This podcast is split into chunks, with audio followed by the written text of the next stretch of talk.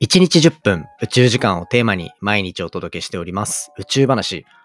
今回はみんなが注目、世界中から注目されているスペース X のスターリンク。これがですね、日本だと西日本でのサービス展開も始まるっていう話だったり、飛行機の中での利用ができるようになるっていうところで、今までできなかったライブストリーミングみたいな話だったりとか、あとはもう動画、ネットゲーム、すべてできるようになる世界が来るんじゃないかと飛行機の中で。っていうところで、地球上から県外がなくなる、本当にそういう世界観が達成されそうなので、今回はそちらのニュースをいくつかピックアップしてご紹介していきたいと思います。3, 2, 1, ignition. Japan. 佐々木亮の宇宙話。2022年11月6日始まりました佐々木亮の宇宙話。このチャンネルでは1日10分宇宙時間をテーマに天文学で博士号を取得した専門家の亮が毎日最新の宇宙ニュースをお届けしております。ということで本日でエピソードが762話目を迎えているというところで今日ご紹介するのは、まあ、最近動きが激しくなってきているスペース X のスターリンクについてまあ、日本で使えるエリアが広がってるっていう話だったりとか、あとは、飛行機の中でも使えるだったりとか、まあそのあたりをちょっといくつかニュースが出てきてるのでまとめてご紹介していければなというふうに思っております。はい。ということでですね、このスペース X スターリンクについては結構前からもう計画としては壮大だなっていうところと、まあ世界のインターネット通信大きく変えそうだなっていうところで注目度は非常に高かった状況ではあったものの、やっぱり最近、特に日本国内で言うと、1ヶ月前ぐらいでしたかね、こうサービス開始、サービス利用ができるっていうところで東日本で解禁されたというところになってから一気にやっぱ注目度っていうのは高くなってるんじゃないかなというふうに思ってます。で、実際にこう僕が2年前ぐらいにもうその当時出ている情報をガーって引っ張ってきた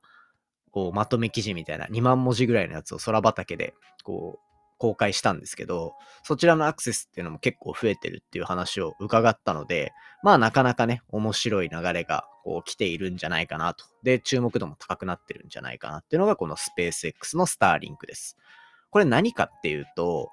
まあ簡単に言えば、最大1万2000機の人工衛星を宇宙空間に打ち上げて、で、それらを接続して、1個のなんか機能を果たさせるっていうようなコンステレーションサービスっていうのを実施してるのがこのスペース X のスターリンクなんですね。で、それによって宇宙空間からインターネット接続を届けていくというところで、最終的にこう通信衛星で揃ったタイミングだったりとか、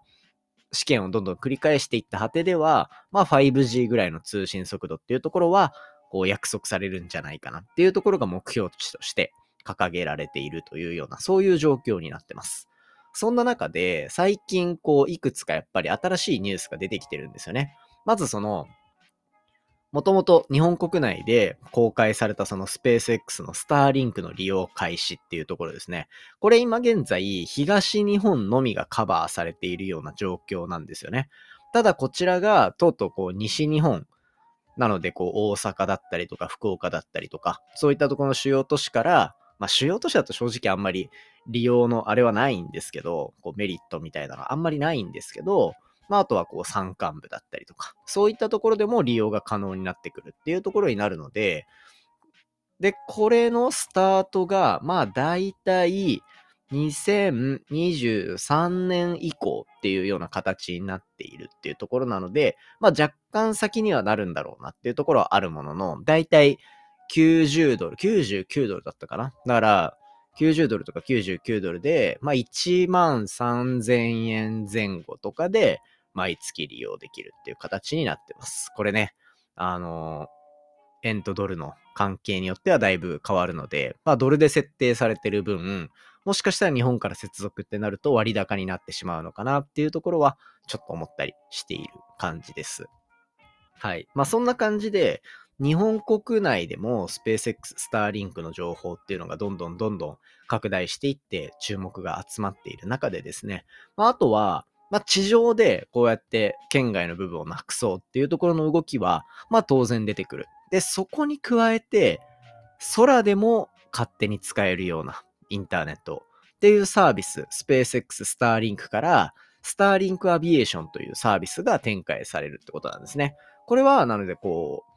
と、飛行機とかの事業者向けのプランっていう風になっていて、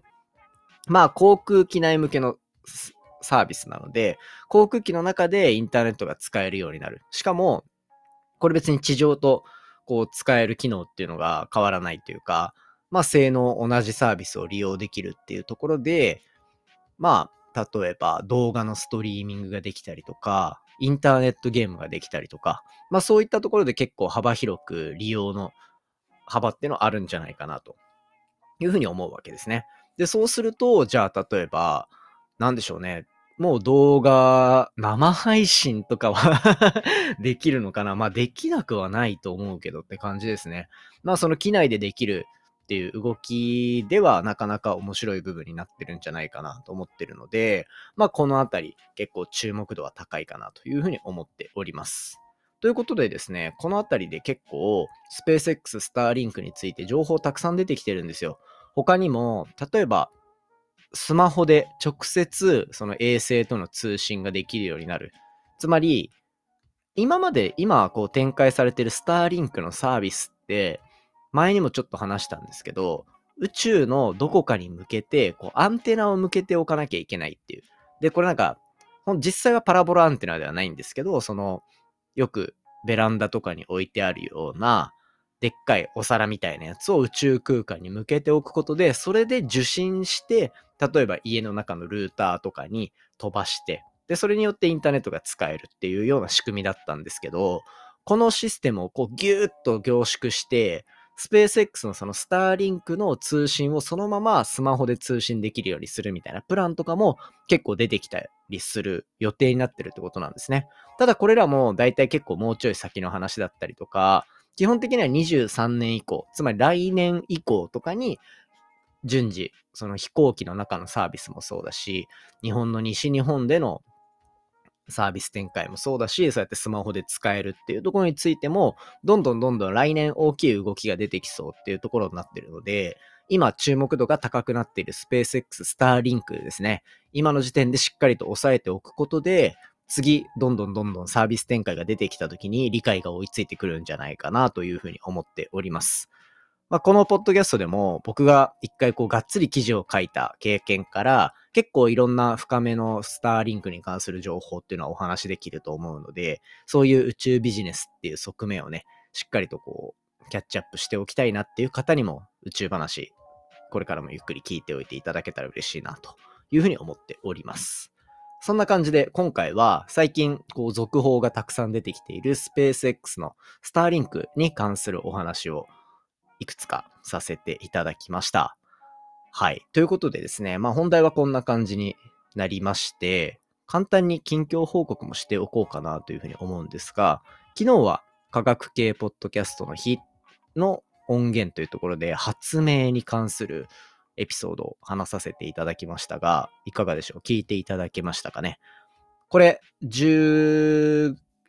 月の10日に向けて、いろんな番組で出てくる。で、概要欄のところにノート貼っておいたんですけど、まあ、だいたい19番組か。今参加表明っていうところになっていて、発明に関するお話いろいろ聞けると思うので、発明家を目指してるよっていう確実にいないであろう層には刺さるんじゃないかなと 思っております。まあそんな感じで、こう横のつながりっていうのも大事だなというふうに考えつつですね。まあ、ポッドキャスト自体、宇宙話自体のコンテンツとしての面白さもどんどん広げていきたいなというふうに思ってるわけなんですよ。で、そんな中で、明日、ゲスト会をお送りしていきたいなというふうに思っております。で、明日お届けするゲスト会は、これはもうあの、もう準レギュラーですね。ヒロ。何度か出てもらってると思いますが、日本の宇宙スタートアップであるワープスペースのチーフストラテジーオフィサーをやっていて、で、ワープスペース、US に最近会社を作ったんですけど、それの US の CEO もやっているというところ、プラスで、えっ、ー、と、宇宙飛行士の選抜試験。これね、最初5000人だったところから今50人に絞られてるわけなんですけど、そこまで残っている強者ですよ。はい。なので、その彼に出ていただいて、最近もう本当に、まあ、ちょくちょく連絡は取ってるんですけど、ずっと日本にいないんですよね。今どこにいるの？みたいな。まあその、ワープスペースの US の CEO になったっていうところもあるから、結構日本にいないことも多くて、で、そんな中で日本に帰ってきてるっていうタイミングで、まあいい感じに時間を合わせて収録させてもらってるっていう感じなんですよ。なので、ちょっとそのあたり、世界中のカンファレンスいろいろ回って、どんなところに注目度集まってるのかな、みたいな話とかをお届けしていきたいなというふうに思っております。なので、世界中の宇宙ビジネス事情だったりとか、やっぱりワープスペースの光通信の話だったりとか、結構そういったところを包括的に、そしてヒロの活動に基づいていろいろ話してもらう予定になっていて、音源ね、3本も取ってありますから、まあちょこちょこと出していければというふうに思っております。そんな感じで宇宙話もどんどん進化していくという宣言とともにですね、明日からの、明日のコラボ会、ぜひ楽しみにしておいていただけたら嬉しいです。今、いくつかお話が進んでるものをいろいろ見ると、12月ぐらいにですね、結構面白い仕掛け、ポンポンポンとやっていけそうな気がしているので、ぜひ楽しみにしておいてください。ということで今回のお話は以上にさせていただきます。今回の話も面白いなと思ったら、お手元の Spotify アプリでフォロー、フォローボタンの下にあるレビュー、下にあるレビュー、ぜひよろしくお願いいたします。番組の感想や宇宙に関する質問については、Twitter のハッシュタグ宇宙話、または Spotify の Q&A コーナーからじゃんじゃんお寄せいただけたら嬉しいです。それではまた明日お会いしましょう。明日から平日ですね。頑張っていきましょう。さようなら。